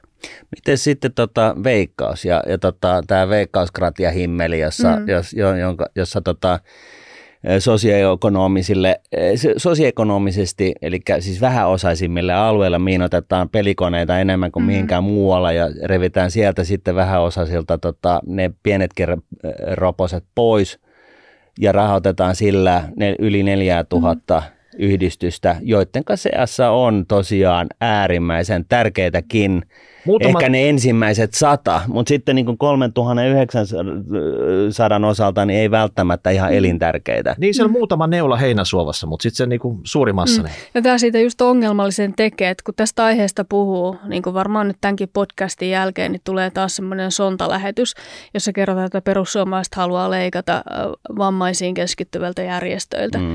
Että siis kun näistä asioista ikään kuin ei saa puhua. Me halutaan sieltä pois ne ö, lukuisat erilaisia kotouttamis uimakerhoja järjestävät, äh, järjestävät tahot. Ja siis näitähän kaiken, on siis oikeasti siis, olemassa tällaisia. Eikö juuri muutama päivä sitten Twitterissä mennyt tämäkin, kun joku, joku trans, trans äh, apuun keskittynyt järjestö sai hillittömät tukirahat, eikä se kuitenkaan kai niillä mitään hirveän vaikuttavaa ainakaan aikaansa. No siellä on tällaisia, sitten siellä on tällaisia niin periaatteessa poliittisia lobbausyhdistyksiä. Paljon joissa siis on käytännössä olemassa yksi hallitus ja yksi toiminnanjohtaja eikä mitään mm. muuta. Siis näitä on pilviin pimein. Sitten siellä on, on, on me joskus kritisoitiin tällaista niin kuin, lomayhdistystä, joka järjesti lomia tota, noin, niin, ympäri Suomea ja, ja tota, näin. Ja, ja, ja sille, siitä saatiin joskus palautetta, että, että jollekin se oli ollut hirveän tärkeä. Siis jollekin mm. pienosaiselle mm. ja näin. Mutta mut siis kuitenkin, jos niin kuin aikuisten oikeasti mietitään sitä, että mitä niin kuin julkishallinnon rahoilla niin kuin tehdään, niin, niin tota, siellä on aika moista aikamoinen, niin kuin, siis aikamoinen, siis no, no me tiedetään, per... siihen niin. menee miljardi vuodessa niin, tähän no kuka perkaa tämän 4000 järjestöä, kun joihinkin niihin voisi antaa paljon lisää rahaa ja se otettaisiin suurimmalta osalta mm. pois kokonaan mm. sitten, niin kuka tämän joskus perkaa? Niin. Ei kukaan. Se, että meiltä puhiksilta ja politiikoilta monesti, kun kysytään näihin konkreettisia vastauksia, niin oletetaan, että me esimerkiksi voidaan mennä jonkun yksittäisen hallinnon alan sisälle ja sitten kertoa, että tuo on turha, tuo on turha, tuo on turha. Mutta ei se toimi niin. Ministerit ja hallitus tekee raamit ja linjat ja esittää esimerkiksi säästövaatimuksen tietylle hallinnon alalle. Sen jälkeen sillä virkavastuulla oleva henkilö huolehtii, että se toteutuu. Totta kai sitä poliittisesti ohjataan, mutta ajatus siitä, että mun pitäisi nyt kertoa vaikkapa niin kuin monissa haastatteluissa äh, olevinaan kriittiset toimittajat tekee, että kerron nyt sieltä ympäristöministeriön siltä ja siltä momentilta, että mistä säästäisi. Mm. Ei, ei poliittisen toimijan ole tarpeen mennä tähän näin, vaan meillä on virkamiehistö, jotka tekevät sitten työtä sen eteen, mua, mitä poliitikot mitä poliitikot voi tehdä. Ne voi vaatia läpinäkyvyyttä Kyllä. näiltä järjestöiltä, koska nyt mikään niiden paperi mihin ne rahat käyttää, mistä ne on tullut, ei ole läpinäkyvä. Mm. Mutta jos siitä tehtäisiin läpinäkyvää, niin sen jälkeen kansalaisvoima voisi perata tämän koko homman läpi. Ja se, se tapahtuisi nopeasti. Mä sanoin, että, että siitä puoli Suomea valjastettaisiin siihen niin kuin tutkimaan, että mitä nämä 4000 järjestöä oikein tekee, ja rupeaa sieltä Johon tuloksia. siis palaa se miljardi. Ja, ja, ja sieltä, sieltä rupeaa oikeasti varmaan jo tuloksikin tulee, koska mm. sieltä tulisi vähän niin kuin veitsi kurkulle näitä. Nyt Ajatelkaa oikeasti pitää me, saada aikaiseksi jotain. Ajatelkaa meidän järjestelmää. Että siis mä tiedän, Twitterissä on monia sotureita, jotka näitä tälläkin hetkellä selvittelee ja nostelee esille. Ja sitten ne nousee ehkä julkiseen keskusteluun ja ihmiset näkee, että ei voi olla totta, miten tämä on mahdollista, miten meidän verorahaa voidaan käyttää näin löperösti. Mutta siis totta kai se kuuluisi olla se järjestelmän valtion itsensä tehtävä, että se huolehtii näistä pelisäännöistä ja, ja tekee näitä, mutta ei se pysty siihen. Ei varsinkaan tällä aiheessa, ei se pysty maahanmuutossa, ei monessa muussakaan. Pystyykö poliitikko tai poli, poliitikot tai eduskunta, pystyisikö niin miettimään sitä, että kun yrityksiä johdetaan sillä tavalla, että mittaa sitä, mitä sä haluat saavuttaa, laita kannustimet oikeaan asentoon – järkkää oikeat tyypit avaan paikoille ja niin kuin rock and roll, niin pystyykö tällainen, onko tällainen niin kuin, tulokulma, onko tämä niin kuin toteutettavissa niin kuin julkishallinnossa, jossa eduskunta on niin kuin mm. kaiken päällimmäisenä? Onko tämä niin kuin realismia vai onko tämä just sitä, että täytyy sitten niin kuin junailla muiden hallituspuolueiden kanssa joka helkkarin asiasta ja se lopputulema on sellainen vesittynyt mm. haalee, ei mikään. Niin, äh, oikeastaan vastaus on kyllä ja ei. Meillä on ollut aika ankeita koalitiohallituksia, joissa totta kai tehdään kompromisseja ja niitä jatkuvia lehmänkauppoja. Jos mietitään tätä hallituskautta, niin vaikka on kaksi isoa kriisiä, jotka on vienyt hirveästi rahaa ja vaatinut muuta poliittista energiaa, niin ollut tässä, niin siitä huolimatta kaikki hallituspuolueet piti kiinni kaikista omista vaatimuksista ja linjauksista, joita hallitusohjelmaan kirjattiin. Sen sijaan, että niistä olisi edes näissä kriisioloissa niin kyetty joustamaan. Mitä enemmän mitä enemmän erilaisia puolueita hallituksessa on, niin sitä vaikeampaa se on. Jos nyt mietitään sellaista kammottavaa ajatusta, että meillä olisi ensi kaudella sinipunahallitus, kokoomus, sosiaalidemokraatit vaikka vihreät, niin ajatelkaa nyt hyvänen aika, minkälaista talouspolitiikkaa se tekisi, minkälaisia julkisen talouden pienennyksiä, minkälaisia menoleikkauksia, minkälaista veropolitiikkaa, minkälaista maahanmuuttopolitiikkaa, minkälaista ilmastopolitiikkaa, minkälaista EU-politiikkaa. Minä en uskalla edes ajatella. Nouseeko verenpaine jo, kun mietitte tätä asiaa? No suomalaisen kannalta kyllä. Mm. Mm. No mitä tämä teidän ohjelma? Nyt siinä oli näitä leikkauksia, tehostamisia, vähän juustohöylää, pikkusen panostuksia, mutta entä tämä työtä tekevä, rehellinen suomalainen duunari? Mitä hän saa teiltä? Että, että miksi, miksi tämä ohjelma olisi hyvä juttu hänelle? Mm. Me ei haluta korjata julkista taloutta siksi, että VM olisi tyytyväinen ja iloinen ja meidän numerot olisi hienoja. Toki siksikin. Mikäli me ei korjata sitä, niin IMF on meidän kimpussa ja kohta meillä ei ole tämänkään Eli vertaa... valtiovarainministeri ja kansainvälinen valuuttarahasto. Mm. Toki meillä ei ole tämänkään vertaa sit päätösvaltaa omiin asioihimme, mutta me halutaan korjata sitä juuri siksi, että me pystyttäisiin laskemaan veroja kokonaisveroastetta, että ihmisellä, joka käy töissä, sillä olisi parempi ostovoima. Me halutaan ylipäätänsä siis kokonaisveroastetta alemmaksi, verokiilaa järkevämmäksi, että tässä maassa kannattaisi käydä töissä, vaurastuminenkin olisi mahdollista, yritykset vois palkata uusia työntekijöitä, ylipäätänsä investoinnit olisi mahdollisia, minkälainen kasvu olisi mahdollista. Suomessa paitsi tasataan tuloja progressiolla ja tulonsiirroilla joidenkin selvitysten mukaan jopa eniten maailmassa. Meillä on järjettömän korkeat marginaaliveroasteet. Tämä ei vaan toimi. Loiventaisitte Me... progressiota vai, vai tasavero vai mikä olisi se niin kuin teidän ratkaisu tähän? No varmasti tota, äh, tulevaisuuden suurista malleista, niin se keskustelu ei kuulu tähän ja nyt. Meillä on paljonkin semmoisia erittäin pitkälle meneviä, pitkän tähtäimen tavoitteita monellakin politiikan sektorilla, joista me mielellään tällä hetkellä puhutaan. Mutta on aivan selvää, että verorasite erityisesti keskituloisella palkansaajalla, niin se on Suomessa liian kova. Jos nyt verrataan vaikka Ruotsiin, niin Tämä on jopa suhteessa Ruotsiin selvästi nähtävissä. Ainoa porukka, joka meillä maksaa vähemmän veroa, niin on ne kaikkein pienituloisimmat, mutta keskituloinen ja siitä eteenpäin, niin Suomessa verorasite on kyllä selvästi kovempi. Pitää, pitää Suomessa tienata noin tonni, viisi, tonni 600, että rupeaa edes maksamaan Kyllä. Ää, valtion veroja. Että puhutaan paljon, että äh, usein puolet sanoo, että alennetaan pieniä keskitulosten veroja, mutta onko se ihan niin kuin bullshittia, koska, koska yleensä kun tota valtioveron astekkoja justerataan, niin se ei vaikuta pienituloisiin ollenkaan. Joo, näin on, mutta niin kuin on huomattu, niin suomalaisessa poliittisessa keskustelussa puhutaan hirveän paljon kaikkein pienituloisimmista ja kaikkein suurituloisimmista. Kutsutaan niitä sitten vuorineuvosnimellä tai, tai jollakin muulla ö, pejoratiivisella termillä. Meidän mielestä pitäisi puhua siitä suuresta joukosta, joka on siinä välissä. Keskituloisista, niistä, jotka käy töissä ää, ja niin edelleen. Kaikki puolueet on tietenkin pienituloisten ja huono-osaisten ää, puolella ja ystäviä, mutta sanoisin, että se, että me keskitytään siihen eniten veroja maksavaan ää, maksamaan suureen keskiluokkaan, niin se totta kai auttaisi myös niitä pienituloisempia. Ja sitten se toinen asia, mistä puhuttiin toi koko alkuosa, että, että huono-osaisia ja pienituloisia ei kannata tuoda maahan jatkuvasti aktiivisella päätöksellä lisää. Juuri näin. Ja, ja tota, joku, jossain, jossain vertauksessa tota, oli just puhetta siitä, että, että, tota, että keski, suomalainen keskipalkkainen, keskituloinen, niin se on siis niin kuin työssä käy molemmat vanhemmat, yrittää perhettä, saa perheen ja, ja, ja, tota, ja tällaisen niin kuin kansainvälisessä vertauksessa, niin suomalainen keskituloinen on aika lirissä, koska tota, sen pitäisi kannatella, yhä vähempi porukka pitäisi kannatella yhtä, yhä suurempaa ö, tulonsiirron saajaryhmää, sitä verotetaan siis paljon, inflaatiot, sähköhinnat, kaikki muut nyt tähän päälle, mutta varsinkin sitten korkojen nousu vaikuttaa ihan konkreettisesti, siis ihan konkreettisesti mm. ihmisten arkeen, että et rahat loppuu.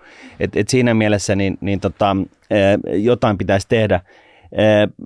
Mutta jos vielä palaisi tuohon tota noin, niin, muihin tällaisiin otsikkoaiheisiin. Puhutaan tota, esimerkiksi sotesta, niin mitä mieltä perussuomalaisesta on so, sotesta? Et siinähän oli se pointtihan oli se, että sen sijaan, että meillä on, meillä on ympäri maa, Suomen maata levittäytynyttä niin kuin terveydenhuoltoa, niin vähän keskitettäisiin näitä, että me saataisiin niin kuin kustannussäästöjä. Hmm, no ei onnistunut tämä. Eikö? Onnistui tämmöinen poliittinen läänitys uh, joka ei ole tehokas. On ihan päivän selvää, että meidän sotemenot ei tule laskemaan tässä demografisessa tilanteessa. Ikääntyminen, väestön vanheneminen aiheuttaa merkittäviä lisäpaineita. Tämä on ihan päivänselvä asia eikä siitä mihinkään pääse. Mutta sen sijaan niitä muita menoja, toki sote-uudistuksella oli tarkoitus niiden kasvua hillitä. Edelleenkin meillä on sotessa paljon paljon sellaista korjattavaa, jolla kyllä pystyttäisiin vaikuttamaan myös kustannuksiin. Johtaminen, ylipäätänsä prosessit, se, että ammattihenkilöstö, niin lääkärit kuin hoitajat tekisivät vain sitä työtä, joihin heidät on koulutettu. Lääkärin ei tarvitsisi tapella tapella laitteiden ja ohjelmistojen kanssa ja sairaanhoitaja voisi tehdä hoitotyötä sen sijaan, että hänen tarvii tehdä jotain, jonka voisi tehdä joku äh, selvästi alemmin koulutettu henkilö. Sillä on paljon tällaista, mutta tämä järjestely, joka nyt tehtiin, mm. eli nämä hyvinvointialueet, äh, siihen liittyvät poliittiset, puoluepoliittiset läänitykset, puolueiden mahdollisuus Mitä ne saada... läänitykset niin, mikä, oli? mikä, mikä, onko tämä joku salainen kassakaappisopimus vai mm. kerro kuulijalle, joka ei ihan täysin ymmärrä, että mitä siellä on mm. tapahtunut Toisin sanoen meille. Mm. Niin, sote-uudistus, tämä, eli maakuntauudistus varsinaisesti, niin, johon sote ympättiin mukaan, niin se on tietenkin keskustapuolueen pitkäaikainen tavoite ja haave, jolla pyritään lisäämään keskustapuolueen valtaa maakunnissa, tarjoamaan paikkoja, joihin keskustapuolueen puolueeseen kuuluu, no, suomeksi tai soinilaisittain hillotolppia.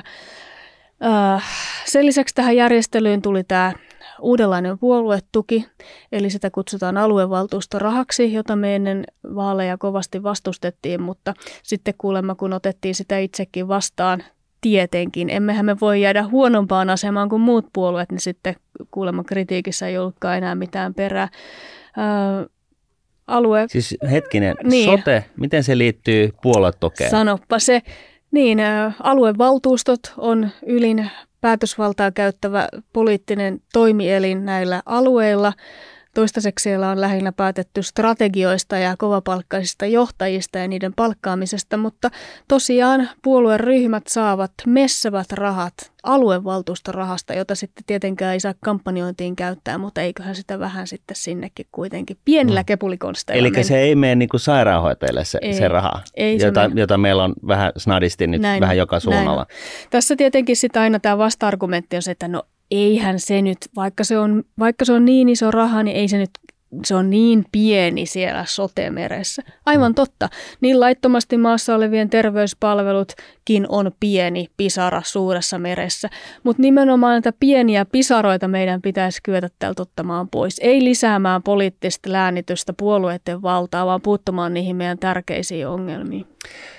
Mitä mieltä siis olette siitä, että, että tämä, miten tämä sote korjataan? Riippuu mitä asia siinä haluat korjata. Se, että meillä on perusterveydenhuollossa liian vähän resursseja, niin se on aivan totta. Eli raha? Sinne tarvitaan lisää rahaa. Ei me, ei me tulla selviytyyn tästä vanhusväestöstä ilman sitä. Samaan aikaan niitä prosesseja pitää korjata. Esimerkiksi hoitoon pääsy on tällä hetkellä tosi vaikeaa monissa osissa Suomea. Jopa päivystykseen pääseminen on vaikeaa. Ambulanssit seisoo jorvihallissa, kun ei, ei pääse eteenpäin. Tähän on monia syitä. No pitäisikö Henki- la- lakeja rikkoa, koska on puhuttu siitä, että kaikki nämä sanotaan vaikka hoitajamitoitukset jarruttaa sitä, että näin ei voi tehdä, mm. kun nyt on niin kuin kriisi, mutta sitä ei kukaan osaa ratkaista eikä mm. uskalla ratkaista, koska siinä sitten taas rikkoo lakia, niin. vaikka, vaikka saisi niin kuin jollain tavalla homman pyörimään. Niin, hoitajamitoitus, sitäkin äh, suurin osa puolueista kuitenkin kannatti ja nykyään kannattaa kai kaikki, mutta sitähän jouduttiin justiin joustamaan, koska se ei vaan toimi siinä tilanteessa, että, että kun ei ole riittävästi hoitohenkilökuntaa, niin on jouduttukin vetämään esimerkiksi laitospaikkoja alas. Jos mä nyt yhden esimerkin, tästähän voisi puhua vaikka kuinka pitkään lähestyä ongelma eri puolilla, mutta jos mä nyt yhden esimerkin otan, niin tuohon mitä aiemmin sanoin, että, että äh, eri ammattinimikkeet ja kelpoisuusvaatimukset pitäisi olla nimenomaan sen tehtävän itsensä kannalta oleellisia. Eli se, että meillä esimerkiksi lääkäri joutuu tekemään jatkuvasti sellaista työtä, joka ei ole sen lääketieteellisen osaamisen ydinasia, niin se ei ole hyvä. Ja tätä samaa tapahtuu hoitohenkilökunnan puolella, siis hoitajissa, lähihoitajissa, sairaanhoitajissa ja niin edelleen. Ja tässäkin laki on huomattavasti joustavampi, mutta sitten esimerkiksi aluehallintovirasto niin on tiukempi näissä. Et ne on kaikki tämmöisiä pieniä yksittäisiä asioita, joita on lukuisia, joita olisi tarpeen mm. korjata, että tästä päästäisiin johonkin eteenpäin. Samaan aikaan tämä kriisi on melko tavalla ö, olemassa myös muissa maissa – vaikkapa Ruotsissa, muissa Pohjoismaissa. Siellä on koronasta johtuvia seikkoja, valtavaa hoitovelkaa ja niin edelleen. No mm. miten sitten tota, tällainen idea, mitä on heitetty ilmalle, että et niin kun, tällä hetkellä niin sotehan on, rahoitetaan suoraan valtion taikaseinästä. Elikkä, ja, ja ainakin meille maallikoille niin kuin ihmetyttää se, että, että tota, et, et, niin kuin miten voi kuvitella, että joku sota-alue ylipomo tai valtuusto anoo vähemmän rahaa seuraavana vuotena kuin edellisenä vuotena, koska se, siinähän ei ole niin mitään järkeä, että siinä ei ole mitään kannustinta. Tavoitella tehokkuutta. Tavoitella tehokkuutta. Niin mitäs jos siirtäisi sen verotuksen niin kuin maakuntiin? Ja tavallaan niin kuin se pointti tässä on se, että maakunnat sitten kilpailevat keskenään siitä, että minne in, yritykset investoi, eli laatumittarit, totta kai pitää olla transparentisti näkyvissä ja sitten ne verottavat itse ja, ja sitten väki, joka asuu Suomessa, niin voi pohtia ja, ja yritys tai siis niin kuin investoijien tekijät, niin voivat sitten päätellä sen pohjalta, että mihin kannattaa siirtää se tekeminen, että mistä saa eniten niin kuin most bang for the buck. Mm. Niin, hyvä pointti. Maakuntavero voisi kannattaa, mikäli ää, me tiedettäisiin, että tällaiset verotukselliset mallit tässä maassa toimii. Mutta tilanteessa, jossa kaikki uudet verot ää, käytännössä lisää, nostaa verotaakkaa, se ei, ole, se ei ole pois mistään, niin sitä ei voi kannattaa. Mutta on aivan totta, että mikäli alueella olisi jonkinlainen taloudellinen intressi esimerkiksi hoitaa hyvin, hoitaa nopeasti, hoitaa vaan tarpeeseen, niin totta kai se olisi järkevää. Mutta jälleen kerran, kun tämä todellisuus ei toimi sillä Eikö, mä just ajan sitä mm. takaa, että millä me saataisiin tällaisia kannustimia. Että et tavallaan tällaisena maalikkona, niin mä ajattelen näin, että yksityisellä puolella yritykset päivästä toiseen miettii sitä, että miten me saadaan enemmän, aikaiseksi, enemmän ja parempaa aikaiseksi eh, vähemmällä. Siis tämä on se jokapäiväinen työ, mikä tänä aamunakin, kun mitä tänään otetaan, niin mitä porukka siellä niin kuin yrityksissä mm. miettii. Tällaista mietintää ei tiettävästi ole julkisella sektorilla. Niin, niin tota, näin ollen niin esimerkiksi tässä, tämän soten osalta niin tavallaan, että siihen synnytettäisiin tällainen, että kun sota-alueet alkaa kilpailla keskenään siitä, että mi- mihin jengi tulee, mutta siis niin kuin muutenkin laajemmin, että jos sä haluat jotain muutosta, niin totta kai ensin niin kuin mittarit pystyyn siis jo, ja, ja, tota, ja sitten kannustimet paikoille. me on mm. heitetty sitä, että mitäs jos, jos tota, eri tasolla julkisessa, julkishallinnossa, niin anna, anna todeta, että saatte jakaa niin kuin koko ensimmäisen vuoden säästöt keskenänne. Mm. Siellä jo, joku virasto, 15 hengen virasto tota, no, niin säästää miljardi, niin oho. Mm. Mm. Joo, erittäin. Olisiko, se, niin kuin, olisiko siinä mitään? Mm. Siis niin kuin, Mitä niin. mieltä? Siis ylipäätänsä julkisen sektorin hallinnonalalta niiltä, niiltä puuttuu siis se mittaristo, millä tutkittaisiin, että toiminta on tehokasta ja vaikuttavaa. Siellä ei ole minkäänlaista jatkuvan parantamisen kulttuuria. Sieltä puuttuu ylipäätänsä monet sellaiset... Äh, prosessit yksityiseltä sektorilta, joilla saataisiin myös julkista toimintaa tehostettua. Mutta toisaalta kyllä, kyseessä on kaksi eri asiaa. Julkisella puolella ei ole aina mahdollista tehdä samanlaista asiaa. Jos ne kaksi sotealuetta nyt kilpailee toistensa kanssa. Se pienempi sotealue, jossa asuu paljon vanhuksia, ei kykene tässä kilpailussa selviämään, mitä sitten tapahtuu. Että nämä, nämä tosiasiat on syytä ottaa huomioon, mutta kyllä yleisesti ottaen tietenkin kannatan, että yksityisen sektorin ö, hyviä käytäntöjä niin pitäisi laittaa julkiselle puolelle. Sillä pitäisi myös virkavastuun ö, koskettaa siinä, että asiat pitäisi saada mahdollisimman tehokkaasti ja veronmaksajan etu huomioiden. Mutta niin kuin tuossa aiemmin sanoin, että kaikki raha, mitä annetaan, kaikki käytetään. Ää, sitä ei välttämättä käytetä optimaalilla tavalla ja niin Mut siis edelleen. Mutta ei ole ihmisten vika, koska niin sinä ja minäkin varmaan mm ja Miikka, niin me kaikki kolme varmasti käyttäydyttäisiin no just, tällä just, tavalla. Että no just, niin kuin... just joku palaute tässä, että vuoden lopussa, jos ei budjetti ole käytetty, niin se kyllä käytetään, niin. niin. koska niin. muuten, juu, muuten seuraavan vuoden budjetti on niin. pikkusen alemmalla. Ei kukaan halua täällä Oy Suomi AB 80 miljardin tässä liikevaihtoa pyörittävässä yrityksessä niin kuin, tota, ottaa itse hittiin. Niin, mutta siis, että onko tämä realismi? Niin kuin, koska siis jollain tavalla, eikö nyt eduskunta kuitenkin niin kuin johda tätä maata? Mm. Että eikö se voisi niin kuin, vaan niin kuin päät, eikö siellä voitaisiin niin kuin jollain, mä, miten miksi, se, miksi miten siellä se on aina vaan, aina vaan lisää veroja tai lisää velkaa? Et siellä on niin. vaan kaksi ratkaisuvaihtoehtoa kaikkeen. Lisää kannustimia. Niin, no, jos mä katson tätä ihan poliittisen prosessin suunnalta, että miten tämä voisi onnistua. Se vaatii sitä, että hallituksessa on tietyllä sektorilla ministeri, joka on julmetun kovapäinen, itsepäinen, jolla on selvästi visio, että hän haluaa parantaa nyt tällä hallinnonalalla tehokkuutta ja parantaa sitä. Sen jälkeen hänen pitää saada tämä viestinsä niille virkamiehille. Hänen pitää huolehtia, että ministeriössä tehdään toimia, jotka edistää tätä poliittista päätöstä, joka hallituksella on. Byrokraattien byrokratian, joka Suomessa on valtava, sillä on paljon omia intressejä, se edistää myös omaa etuansa, niin kuin me tiedetään. Totta kai. Tätä ei pitäisi unohtaa siinä vaiheessa, kun poliittinen toimija menee sinne ja kerrotaan, että nyt tehdään näin ja näin ja näin. Ja uudistetaan näillä ja no, pohjataan meidän, meidän toiminta tähän tietoon, näihin tilastoihin ja niin edelleen. Se on hirvittävän vaikeaa, mutta sen se takia mä olen voi... sen verran vielä idealisti, että mä uskon siihen, että se on mahdollista. Ja sen takia mä täällä olen. Jos musta tulee ministeri, niin mä aion tehdä niin. Mutta siinäkin vaikeudet, mättö, tulimyllyä vastaan taisteleminen, niin se on se on vaikeaa. Mutta sehän on ja kaikissa monet organisaatioissa, sehän mm. on kaikissa organisaatioissa, puhutaan muutosorgan, tai siis muutosjohtamisesta, niin, niin, niin tota, sehän on aina näin. Et nyt, nyt tehdään te, toisella tavalla, niin se johtajan tavallaan pitää ottaa se joka hemmetin taistelu ja argumentti, sit, niin kuin, joka on sitä muutosta vastaan. Ja niitä tulee, ja se kuuluu niin kuin, tavallaan asiaan. Et, et siis organisaatio, oli se sitten julkinen vai yksityinen, niin, niin se vaan toimii. Että sieltä tulee aina, niin kuin, että sen ja sen ja sen ja sen ja ton takia tämä ei onnistu. Ja sitten sun täytyy johtajana sanoa, että okei, aloitetaan tuosta ensimmäisestä vastalauseesta. Mit, ei, mitäs jos me tehdään näin? No okei, joo, onnistuu. Sitten mm. seuraava. Ja, ja siis sehän on sellaista hartiavoima duunia. Jaksaako kukaan ministeri tuollaiseen lähteä?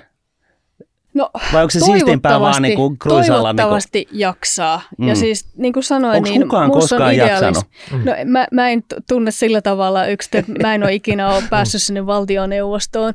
Että tota, täytyy nähdä, miltä se tuntuu. Mutta toki ää, voimia, jotka yrittää torpata näitä hankkeita, niin on paljon mm. eri syistä. Me ollaan hyvin ää, lonkeroinen valtioyhteiskunta. Täällä on hyvin erilaisia taloudellisia poliittisia intressejä, jotka risteää näihin.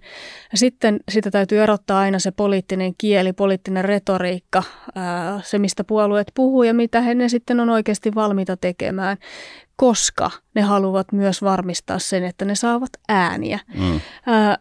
toisaalta voidaan miettiä, että esimerkiksi mä näen, että meillä on Suomessa niin suuria ongelmia, me ollaan ajamassa niin voimalla seinään, tekemässä peruuttamattomia virheitä, että kyllä mä ainakin uskon, että mä haluan korjata niitä ää, silläkin uhalla, että mä saan vähän hittiä äänestäjiltä. Mm. Niin, No mutta nyt nyt, useilla, useilla poliitikoilla siis, että ensimmäinen prio on, että saan ääni, toka, kunhan saan ääni, niin voin ehkä tehdä jotain muutakin. Mm. Mm. Näin on. Ja mun pitää tehdä jotain, että mä sit saan jotain, joka näyttää hienolta, että mä saan ääniä. Mm. Public choice-ongelma. No demokratia ei ole täydellinen sekään, mutta ne paras vissiin näistä olemassa olevista vaihtoehdoista. Mutta mut siis sehän on varmaa, että sä oot joko pääministeri tai valtiovarainministeri, eikö niin? Ai se on varmaa. Eikö se nyt ole suunnilleen niin kuin näin? Niin, niin tota, Jos saa valita, niin pääministeri noista Okei. kahdesta. Okei, okay, okei. Okay. mutta siis jos päädyt tällä kakkospaikalle valtiovarainministeriksi, niin, niin tota, sit laitat tulemaan. Mm. Niinkö? Kyllä, ei mulla mitään muuta syytä ole sinne mennä. Mm. No sitten, peruskoulu. Se on totta noin, niin äh, tulokset tippuu kuin lehmähäntä. Pisassa äh, suomalaisten peruskoululaisten matikka äh, sija äh, on tippunut kolmosesta muistaakseni 18. On ilmiöopettamista, on suuria ryhmiä, on inkluusiota, puhutaan kaiken näköisistä asioista ja, ja, tota, ja näin, mutta tota, yhtä lailla niin se on selvää, että 2000-luvun jäl- jälkeen niin siellä on tehty periaatteessa pelkkiä huonoja, huonoja päätöksiä ja tota, se, mikä oli meidän ylpeyden aihe, niin se ei ole sitä enää, vaan se on täysin niin kuin, periaatteessa niin kuin syöksykierteessä tämä Niin, taso hir- tällä Hirveästi saadaan palautetta, ja se koskee just tätä aihetta, peruskouluun. Mikä siinä on vikana, miten se korjataan? Ja, ja ennen kuin mennään Mm. siihen, niin painotetaan nyt vielä sitä, että 5,5 miljoonan kansan Suomi niin ei kannata törsä, tota, torspoilla tämän koulutuksen kannalta, koska tota, me ei pärjätä 1,4 miljardin käsityöläiskiinalaisten kanssa, että meidän, meidän kannattaa ehdottomasti tehdä vain ja ainoastaan ja pelkästään korkean niin kuin lisäarvon ö, tuottavia hommia, ja siihen tarvitaan lähtökohtaisesti hyvä peruskoulu, joka tarkoittaa sitä, että että jos yksi seitsemäsosa osa ysiluokkalaisista ei enää osaa lukea, niin se on vähän niin kuin huono juttu. Ihanaa. Jälleen yksi lempiaiheeni, josta puhunut paljon ennen politiikkaan tuloakin. Ja vaikka mä oon siis valtsikasta valmistunut ja taloustieteen lukenut pitkänä sivuaineena, niin mä oon sen lisäksi lukenut myös koulutuspolitiikkaa ja kasvatustieteitä ja tähän liittyviä asioita. Tämä on erittäin lähellä sydäntä ylipäätänsä tämä aihe. Meiltä ilmestyy maanantaina uudet linjaukset peruskoulun ja ammatillisen koulutuksen korjaamiseksi. Siellä ei ole varsinaisesti mitään uutta, koska me ollaan jo edel- ennen viime eduskuntavaaleja esitelty meidän tavoitteet näissä, ja ne on sellaisia, joille silloin vielä hymähdeltiin.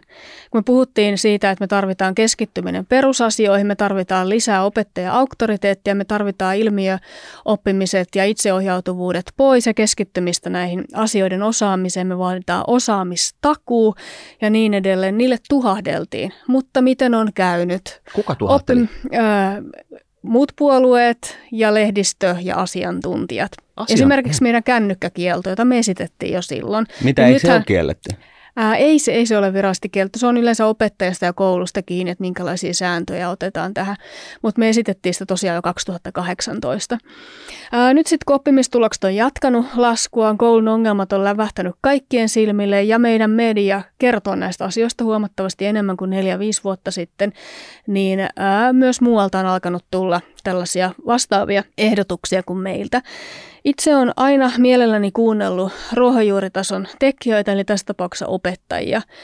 Opettajilta on vuosikausia kuulunut huolta näistä asioista. Sanon, että nyt mennään väärään suuntaan. Tämä uudistus ei toimi, tämä ei toimi, pitää korjata. Ongelmia, ongelmia, ongelmia. Mutta ei heitä ole kuultu. Meillä nämä mahtavat pedagogiset uudistukset, uudet opetussuunnitelmat, erilaiset oppimismenetelmät, jne, jne, ne tulee tuolta opetushallinnosta ja niille ei ole monestikaan minkäänlaista yhteyttä siihen, mikä on koulujen todellisuus. Se, että no oppilas, oppilasaineskin on totta kai muuttunut tässä, mutta esimerkiksi se, kuinka monet lapset on tavalla tai toisella laitteisia peleihin addiktoituneita, niin meidän peruskoulu vielä niin kuin laittaa lisää vettä tähän myllyyn.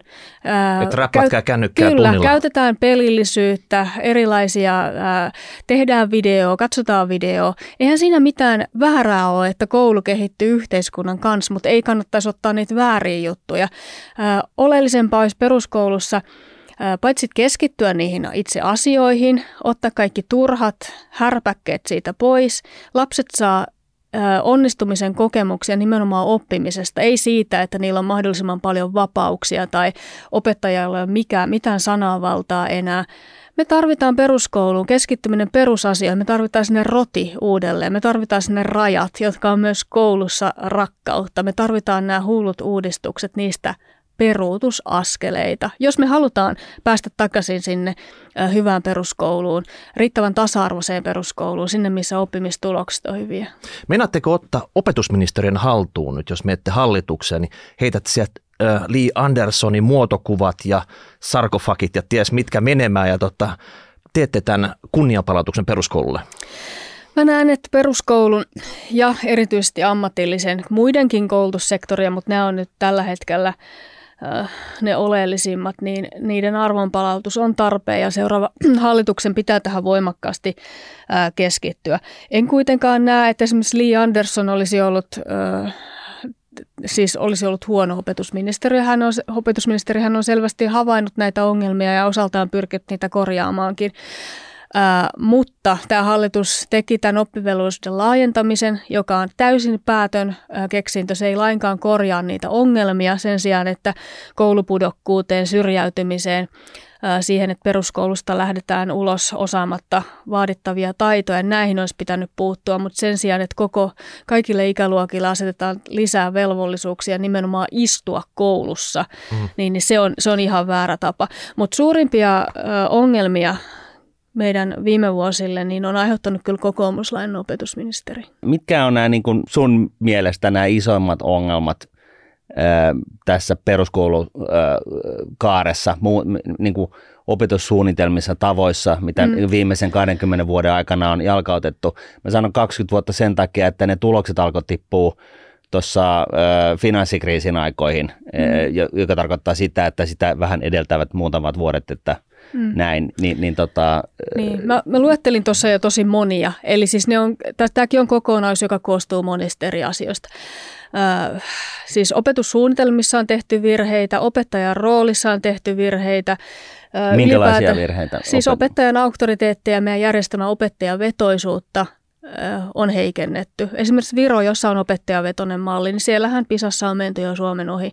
Se, että vaikka lapsia pitää kuunnella ja heidän mielipiteet on tärkeitä, niin kyllä mun mielestä koulussa opettajan pitää olla pomo. Onko se karttakeppi ja tarkkis takas? Onko siinä niin kuin kaksi hyvää keinoa? Ää, karttakeppi, tietysti sillä voidaan osoittaa taululta asioita, ei sillä muuta virkaa ole, mutta juu, kyllä inkluusio ei tällaisena mallina toimi. Tarvitaan erityisluokat takaisin, erilaisia pienryhmiä, joissa voidaan keskittyä siihen, että kaikenlaiset oppilaat oppii. Toisilla on suurempia ongelmia, toiset oppii helpommin, Vo, mutta tällä hetkellä voiko, tämä polarisaatio on just suurta. Voiko tämmöiseltä S2-oppilaalta, joka on vaikka huonolla suomen kielellä, kun menee peruskouluun, niin vaatii enemmän. Että hänellä voi olla vaikka paljon pidemmät päivät, kunnes hän saa sen normiluokan kiinni, hänet voidaan laittaa sinne sitten mm. takaisin. Että hän ei pyöri siellä muun luokan jaloissa ja jarruta sen muun luokan etenemistä. Mm normi oppitunnin aikana? Huomautan, että haastattelijat nostivat maahanmuuton esille, mm. johon mm. en itse äsken viitannut, mutta siitä erittäin mielelläni tässäkin yhteydessä puhun.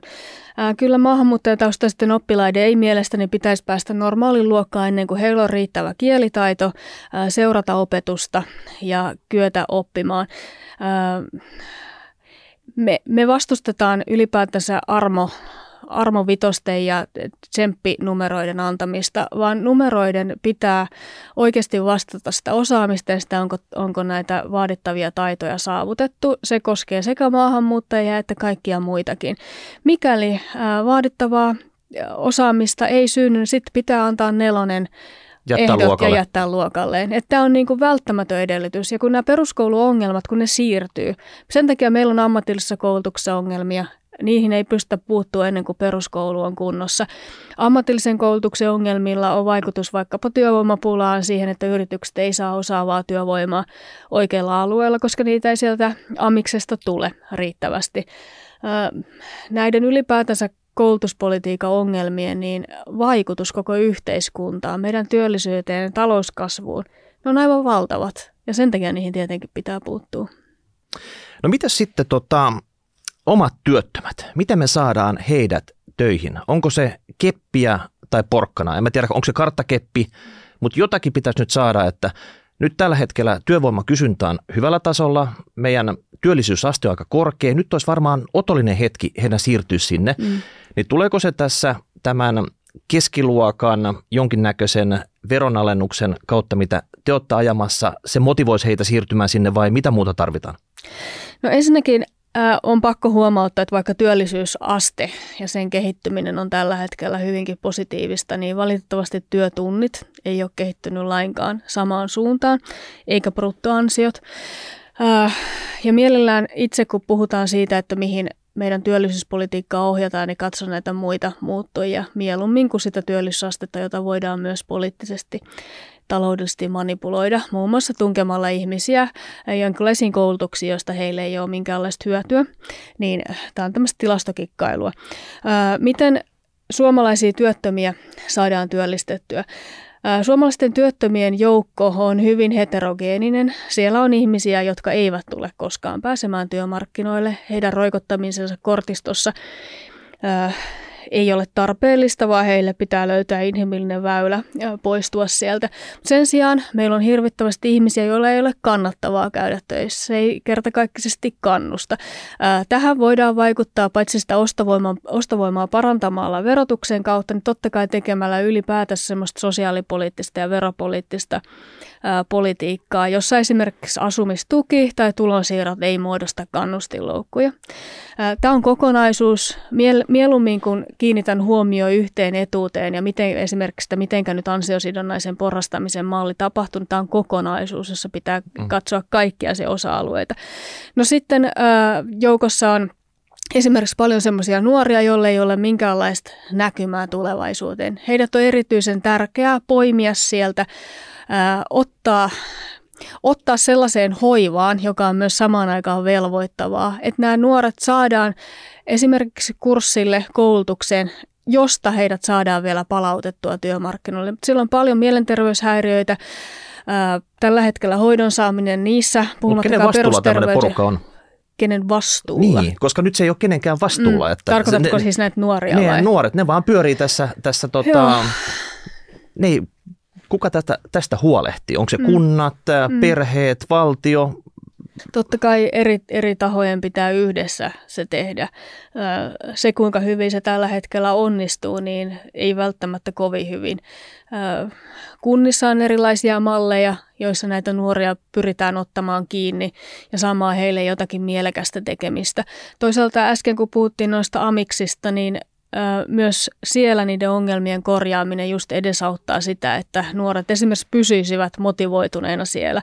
Se, että on kolmen vuoden koulu, jossa hirveästi ilmaa, ei lähiopetusta, niin ajattelet, että sä oot nuori jätkä, jolla ei ole hirveästi kiinnostusta ehkä kuluttaa sitä penkkiä, mutta sitten sä et pääse myöskään tekemään mitään. Toisaalta sä et pääse välttämättä edes työharjoitteluun tai mitään muuta, niin äh, tappaahan Mut se ihmisen innon. Mutta eikö tämä nyt siis vaadi sitä, me ollaan, kun me nyt rahapodissa ollaan, meillä on totta kai kaikki, kaikki ratkaisut olemassa, mutta tota, niin jos, jos niin su, niin Suomesta tietyllä tapaa puuttuu niin kuin visio siitä, että millä me otetaan tämä maailmantalous haltuun. mulla on sellainen niin kuin lempilause, että, että, tota, että, että niin kuin Suomen talouden kannalta oleellista on se, että miten suuri osa ihmiskunnan tulevasta tekemisestä tehdään Suomen rajojen mm. sisäpuolella.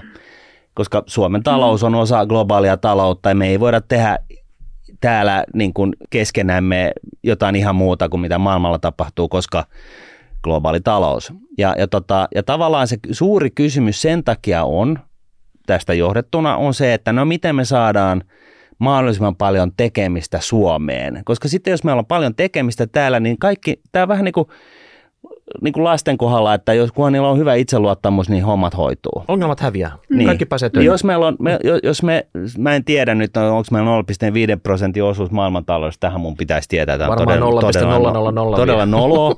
Mutta siis jos me nostettaisiin toi viisikertaiseksi tai kymmenkertaiseksi, niin meillähän on, niin kuin, meillähän on pöhinää. Meillä on tekemistä, paitsi tekijöitä, meillä on verotuloja, paitsi verotuloja, meillä on, meillä on osaamiskeskittymiä, paitsi osaamiskeskittymiä, niin sitä kautta tulee myöskin tällaista niin kuin näköalaisuutta, että, että niin kuin nähdään, että okei, että kun sä oot meet peruskouluun, niin mä, musta, mä, mä haluan tuolla tollaiseksi mm. insinööriksi. Ja sitten, koska tuolla on makea auto ja sillä mennään, että se on sähköä ja se on tosi ekologinen ja hiilidioksidineutraali ja kaikki tämä, että toi on se, mitä mä tavoittelen.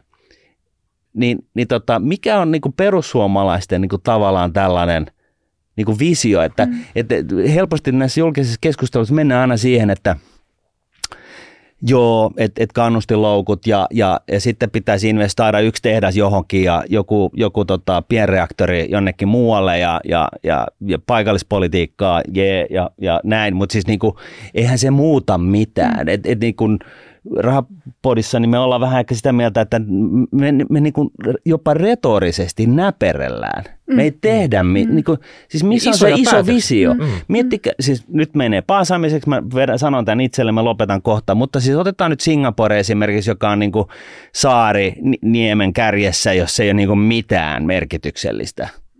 Niin ne on jotenkin saanut siitä, niin kuin, saanut sen maailmankartalle, se Singaporen, kaikista helkkarin paikoista. Onko se Singapore sling? No se, sellainen, sellainenkin on olemassa. Ja, ja raffles ja muut, mm. mutta niin kuin joka tapauksessa, että mikä on se... Iso, o- iso juttu. Yksi iso juttu, millä me nostetaan. Ensinnäkin loistava puheenvuoro. Ää, ei tässä ole mitään tota, ei tässä ole mitään kepulikonsteja tai mitään ihmeellistä. Siis mitkä tällaista Suomeen saavat aikaiseksi? Ää, yritykset. Mm. Yritykset, jotka työllistää ihmisiä.